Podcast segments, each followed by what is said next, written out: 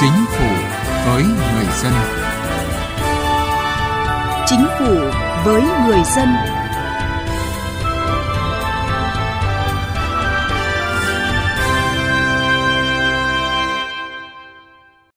Thưa quý vị và các bạn, mất sổ hộ khẩu như mất sổ gạo thời bao cấp là nỗi lo có thật của nhiều người dân. Sổ hộ khẩu không chỉ để quản lý dân cư của cơ quan nhà nước mà gắn với nó là bao nhiêu thủ tục. Cũng bởi vậy mà sổ hộ khẩu bỗng dưng trở thành con lỗi khi gây nên bao nhiêu phiền hà, nhiều khê. Cho nên việc bãi bỏ hình thức quản lý dân cư theo hình thức thủ công, sổ hộ khẩu giấy và thay thế bằng hình thức quản lý thông qua mã số định danh được kỳ vọng là cuộc cách mạng trong quản lý dân cư. Thực hiện thành công của cách mạng này sẽ mang lại sự tiện ích cho cả người dân và cơ quan quản lý, có ý nghĩa không nhỏ trong tiến trình xây dựng chính phủ điện tử và quốc gia số. Vậy nhưng còn rất nhiều điều cần phải quan tâm. Đây là nội dung của chương trình Chính phủ với người dân ngày hôm nay. Với sự tham gia của khách mời là tiến sĩ Đinh Duy Hòa, nguyên vụ trưởng vụ cải cách hành chính, Bộ Nội vụ. Nhưng trước khi đến với nội dung của chương trình, mời quý vị và các bạn nghe một số nội dung chính của Nghị định số 135 quy định về tuổi nghỉ hưu được Chính phủ ban hành ngày 18 tháng 11 vừa qua. Theo Nghị định 135, tuổi nghỉ hưu của người lao động trong điều kiện lao động bình thường theo khoản 2 điều 169 của Bộ luật Lao động được quy định cụ thể như sau. Kể từ ngày 1 tháng 1 năm 2021, tuổi nghỉ hưu của người lao động trong điều kiện lao động bình thường là đủ 60 tuổi 3 tháng đối với lao động nam và đủ 55 tuổi 4 tháng đối với lao động nữ. Sau đó cứ mỗi năm tăng thêm 3 tháng đối với lao động nam cho đến khi đủ 62 tuổi vào năm 2028 và cứ mỗi năm tăng thêm 4 tháng đối với lao động nữ cho đến khi đủ 60 tuổi vào năm 2035. Nghị định cũng quy định nghỉ hưu ở tuổi thấp hơn tuổi nghỉ hưu trong điều kiện lao động bình thường của người lao động theo khoản 3 điều 169 của Bộ luật Lao động. Cụ thể, người lao động thuộc các trường hợp dưới đây có thể nghỉ hưu ở tuổi thấp hơn nhưng không quá 5 tuổi so với tuổi nghỉ hưu tại thời điểm nghỉ hưu, trừ trường hợp pháp luật có quy định khác đó là Người lao động có từ đủ 15 năm trở lên làm nghề công việc nặng nhọc, độc hại, nguy hiểm hoặc đặc biệt nặng nhọc, độc hại, nguy hiểm thuộc danh mục do Bộ Lao động Thương binh và Xã hội ban hành. Người lao động có từ đủ 15 năm trở lên làm việc ở vùng có điều kiện kinh tế xã hội đặc biệt khó khăn, bao gồm cả thời gian làm việc ở nơi có phụ cấp khu vực hệ số 0,7 trở lên trước ngày 1 tháng 1 năm 2021. Bộ trưởng Bộ Lao động Thương binh và Xã hội ban hành danh mục vùng có điều kiện kinh tế xã hội đặc biệt khó khăn. Người lao động bị suy giảm khả năng lao động từ 61% trở lên. Người lao động có tổng thời gian làm nghề, công việc nặng nhọc, độc hại, nguy hiểm hoặc đặc biệt nặng nhọc, độc hại, nguy hiểm thuộc danh mục do Bộ Lao động Thương binh và Xã hội ban hành và thời gian làm việc ở vùng quy định có điều kiện kinh tế xã hội đặc biệt khó khăn từ đủ 15 năm trở lên. Nghị định cũng quy định người lao động có thể nghỉ hưu ở tuổi cao hơn khi thỏa thuận với người sử dụng lao động tiếp tục làm việc sau tuổi nghỉ hưu việc chấm dứt hợp đồng lao động và giải quyết chế độ bảo hiểm xã hội đối với người lao động trong trường hợp này thực hiện theo quy định tại mục 3, chương 3 của Bộ luật Lao động và quy định của pháp luật về bảo hiểm xã hội. Nghị định này có lực từ ngày 1 tháng 1 năm 2021.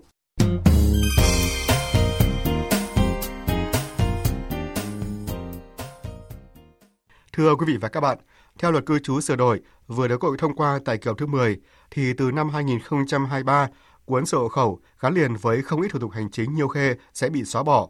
Thay vào đó, mỗi người sẽ có một mã số định danh cá nhân. Với mã số định danh, việc truy nguyên chính xác dữ liệu thông tin về công dân trong cơ sở dữ liệu quốc gia về dân cư phục vụ yêu cầu quản lý của ngành, lĩnh vực trở nên dễ dàng, thuận tiện. Nhờ đó, sự liên kết thông tin cá nhân trong các cơ sở dữ liệu ngành, lĩnh vực bảo đảm thống nhất thông tin. Những ưu điểm và tiện ích đó sẽ giúp đơn giản hóa thủ tục, giấy tờ, tiết kiệm chi phí hành chính cho công dân, Hình thức quản lý thông qua mã số định danh được kỳ vọng là cuộc cách mạng trong quản lý dân cư. Vậy nhưng, làm thế nào để cuộc cách mạng này thành công? Chương trình Chính phủ với người dân chuyên đề cải cách hành chính hôm nay sẽ phần nào giải đáp câu hỏi này qua cuộc trao đổi với tiến sĩ Đinh Duy Hòa, nguyên vụ trưởng vụ cải cách hành chính Bộ Nội vụ. À, vâng, xin cảm ơn tiến sĩ Đinh Duy Hòa đã nhận lời tham gia chương trình của chúng tôi ạ. À, xin kính chào quý thính giả của Đài Tiếng nói Việt Nam. Thưa ông Đinh Duy Hòa, thưa quý vị thính giả, chúng ta đang bàn về câu chuyện lộ trình nào cho cuộc cách mạng quản lý dân cư trong tiến trình của chính phủ điện tử quốc gia số. À, trước khi bắt đầu cuộc trao đổi thì xin mời ông Đinh Duy Hòa và quý vị thính giả nghe phóng sự sau. Sổ hộ khẩu là một vật vô cùng quan trọng với các gia đình ở Việt Nam từ hàng chục năm nay. Cuốn sổ này không chỉ chứng minh nhân thân, nơi ở của một người trong suốt cuộc đời mà còn là giấy thông hành trong rất nhiều thủ tục hành chính pháp lý. Cũng chính vì vậy mà phát sinh nhiều bất cập khiến cuộc sống của người dân gặp không ít khó khăn. Ông Trần Văn Trung ở quận Đống Đa và ông Bùi Công Chính ở quận Bắc Từ Liêm, thành phố Hà Nội cho biết. Làm cái gì nó phải trình hộ khẩu. Ra phường chứng nhận một cái gì thì phải có hộ khẩu. Thì người ta mới chứng nhận. Ví dụ như đổi một cái mình hết hạn rồi cũng phải mang hộ khẩu đi. Mất công không? Cho nên nên bỏ hộ khẩu. Tôi phải để riêng một cái chỗ để quyển sổ hộ khẩu ra, để lúc cần cái thì mình đến mình lấy được ngay. Khi đã có quyển sổ hộ khẩu rồi thì bản thân chúng tôi đã photo rồi, thì bản thân tôi là muốn là photo một lần khoảng có độ chục quyển. Thế thì để sau này mình cứ thế mình làm thì nó tiện. Thế nhưng mà thực ra bây giờ là cái photo chỉ được có 6 tháng. quá hàng 6 tháng thì lại phải bỏ đi lại phải photo lại. Cho nên cái đó là cái nó rất phiền phức. Những phiền phức này của người dân sẽ không còn họ sẽ không phải mất thời gian để làm các thủ tục hành chính liên quan đến cư trú thông qua sổ hộ khẩu giấy bởi theo luật cư trú sửa đổi vừa được Quốc hội thông qua, từ năm 2023, cuốn sổ hộ khẩu gắn liền với không ít thủ tục hành chính nhiêu khê sẽ bị xóa bỏ. Và khi đó, mọi thông tin liên quan đến nơi cư trú của người dân sẽ được lưu trữ và quản lý qua mã số định danh cá nhân, trong đó có sổ hộ khẩu điện tử. Theo luật sư Trần Viết Hưng, trưởng văn phòng luật sư công lý đoàn luật sư thành phố Hà Nội, việc quản lý cư trú bằng công nghệ thông tin được kỳ vọng sẽ giảm bớt sự phiền hà cho người dân trong tương lai. Cái việc bỏ sổ hộ khẩu là góp phần tiến tới cái sự công khai minh bạch, đơn giản hóa các cái thủ tục hành chính, giảm thiểu cái thời gian của người dân, đáp ứng được các cái nhu cầu về phát triển. Thế thì các cái cơ quan hành chính nhà nước, Bộ Công an hay là các cái cơ quan sẽ có những cái lộ trình và sẽ có những các cái văn bản dưới luật, văn bản luật để triển khai và thực hiện để giúp người dân Việc quản lý mã số định danh cá nhân thay cho quản lý bằng sổ hộ khẩu giấy sẽ mang lại không ít lợi ích cho người dân và nhà quản lý. Tuy nhiên để thực hiện được điều này, phải đảm bảo việc cấp mã số định danh cho tất cả các công dân, cùng với đó là đảm bảo hoàn thiện xây dựng cơ sở dữ liệu quốc gia về dân cư. Nhưng việc này cũng không đơn giản, bởi sau hơn 4 năm triển khai thực hiện, đến nay mới có hơn 18 triệu công dân được cấp số định danh cá nhân thông qua công tác cấp căn cước công dân – việc cấp số định danh cá nhân cho khoảng hơn 80 triệu công dân còn lại trong khoảng thời gian từ nay đến khi luật cư trú sửa đổi có hiệu lực tháng 7 năm 2021 liệu có khả thi? Vâng thưa ông là phóng sự vừa rồi đã đề cập những lợi ích cũng như lo ngại của người dân khi thay đổi phương thức quản lý dân cư từ sổ hộ khẩu giấy sang cấp mã số định danh cá nhân. À, theo lộ trình dự kiến thì đến tháng 12 năm nay, toàn bộ công dân Việt Nam sẽ được cấp số định danh cá nhân. Nhưng sau hơn 4 năm triển khai luật căn cước công dân thì đến nay mới có hơn 18 triệu công dân được cấp số định danh cá nhân. Và theo luật cư trú sửa đổi vừa được Quốc hội thông qua thì sổ hộ khẩu, sổ tạm trú đã được cấp, được sử dụng và có giá trị như giấy tờ tài liệu xác nhận về cư trú cho đến hết ngày 31 tháng 12 12 năm 2022. À, ờ, sự chậm trễ này là do đâu thưa ông? Thực ra thì tôi nghĩ là nó từ cả hai phía, từ phía ngành công an và từ phía người dân. Thế bây giờ bảo là phải xong cái đoạn thẻ căn công dân với mã số định danh công dân thì như vậy là bộ phải quyết liệt chỉ đạo buộc làm cái việc này các đơn vị công an làm và cũng phải làm sao người dân cũng theo tinh thần là phải làm cái việc này thì chúng ta mới xong được cái việc này theo kết quả giả soát sơ bộ thì có gần 30 thủ tục hành chính ở cấp bộ đang có yêu cầu xuất trình sổ hộ khẩu, sổ tạm trú và các giấy tờ chứng minh nơi cư trú khi mà mã số định danh chưa được xác lập đồng bộ và thống nhất trên toàn quốc, khi thẻ căn cước công dân vẫn đang tồn tại song song cùng với chứng minh nhân dân, à, khi cơ sở dữ liệu quốc gia về dân cư và cư trú chưa được hoàn thiện, thì liệu rằng là tự phiền hà này có được cải thiện hay không thưa ông?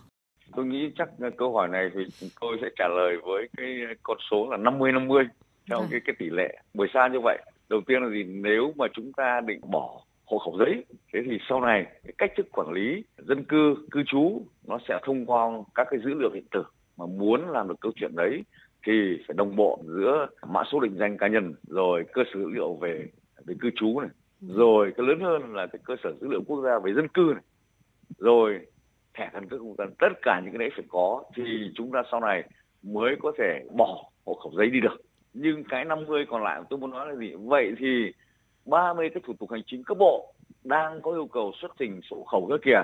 Các bộ suy nghĩ gì để thay đổi câu chuyện này? Nếu mà chúng ta vẫn tiếp tục quy định là ban có loại việc này, vẫn cứ phải là có thủ tục hành chính là cái hộ khẩu kèm theo, thì nó không cải tiến cái gì cả. Đấy, thì câu chuyện là không những là công nghệ thông tin, mã số định danh cơ sở dữ liệu quốc gia về dân cư vân vân mà là từng cái công việc từng cái thủ tục hành chính chúng ta phải giả soát cái gì tôi trả lời câu với cái ý gọi là 50 50 trong nghĩa là như vậy vâng xây dựng mã số định danh cá nhân thẻ căn cước công dân cơ sở dữ liệu quốc gia về dân cư cơ sở dữ liệu quốc gia về cư trú thì đều thể hiện một cái quyết tâm là ứng dụng công nghệ thông tin trong quản lý nhằm tạo nên sự thông suốt thống nhất thuận lợi và minh bạch tiến tới chính phủ điện tử và quốc gia số. À, theo ông thì để làm được điều đó thì chúng ta phải giải quyết những cái điểm nghẽn nào? Vâng, tôi rất là tấm đắc cái từ điểm nghẽn ấy. nhiều điểm nghẽn. Thế thì theo tôi là điểm nghẽn lớn mà chúng ta quan tâm tức là chúng ta phải có một cái chiến lược chung vâng. làm cái việc này để đảm bảo cái sự thống nhất hài hòa kết hợp phối hợp giữa các bộ ngành trung ương và kể cả chính quyền địa phương trong câu chuyện này. Nếu không có một chiến lược chung này thì tôi sợ là à, từng bộ làm và nó không khớp được với nhau thì về ừ. sau là rất mất thời gian. Chúng ta hình dung là cái chiến lược chung ấy, như vậy cái lớn nhất là cái cơ sở dữ liệu quốc gia về dân cư.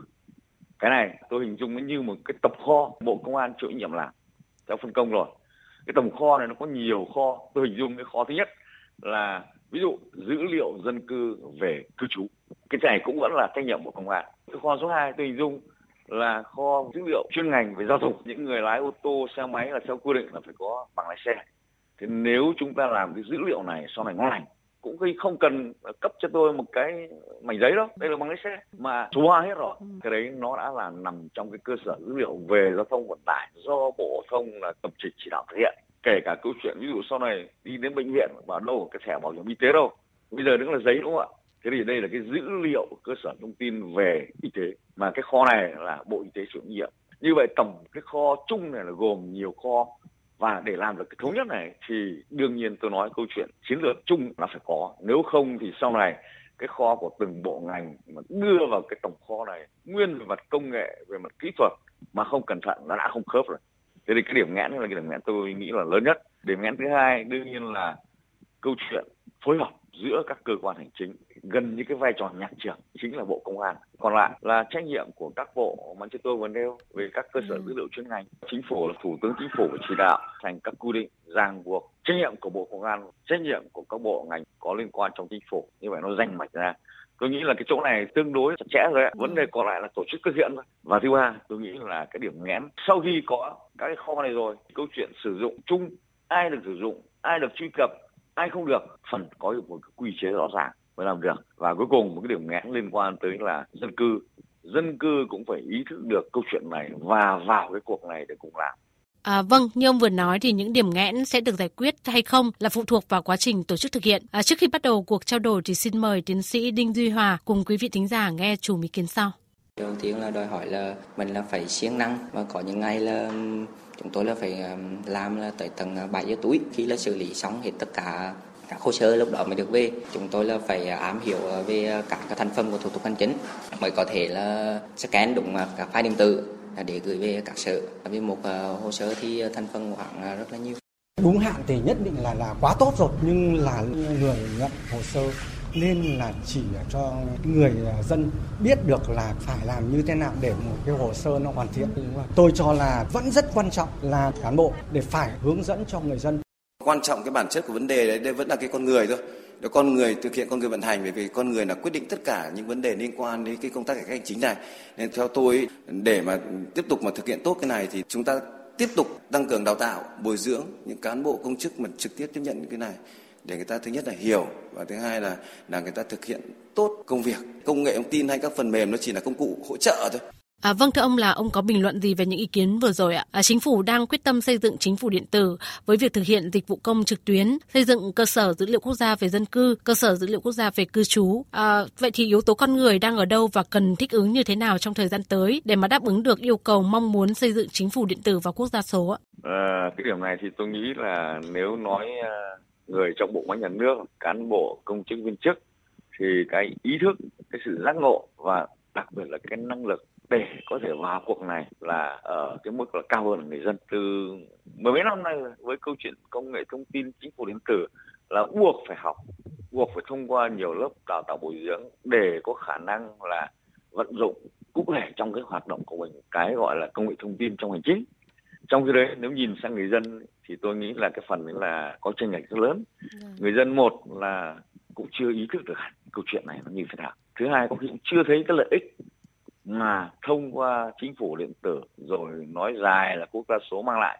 Cho nên cái chỗ này là cái năng lực khả năng của người dân là còn rất hạn chế. Chúng ta hình dung ví dụ nói đơn giản là dịch vụ công trực tuyến mức độ 4 người dân và doanh nghiệp là không cần đến cơ quan hành chính ngồi tại nhà vào mạng liên hệ với cơ quan hành chính làm mọi thứ trên mạng. Vậy thì dân chúng nói chung có làm được chuyện hay không? Chắc chắn là chưa. Vì muốn làm được chuyện ấy thì phải có học phải được đào tạo rồi lại phải có trang thiết bị cũng không phải là rẻ tiền. Cho nên cái chỗ này là chỗ là cái khoảng cách và tôi nghĩ là cũng phải lộ trình từng bước. Ờ, lựa chọn không phải là cứ đưa ra những cái mục tiêu làm thật nhanh mà dân không theo kịp thì cũng dở. Và chúng ta sẵn sàng làm việc ấy mà dân không theo thì cũng là lãng phí cũng có ý kiến cho rằng là một bộ phận cán bộ công chức viên chức có tâm lý ngại thay đổi, muốn níu kéo cái cũ để gây phiền hà và mang lại lợi ích cho cá nhân. À, ông cắt nghĩa điều này như thế nào? À, đây có phải là một bước cản trong tiến trình xây dựng chính phủ điện tử và quốc gia số hay không?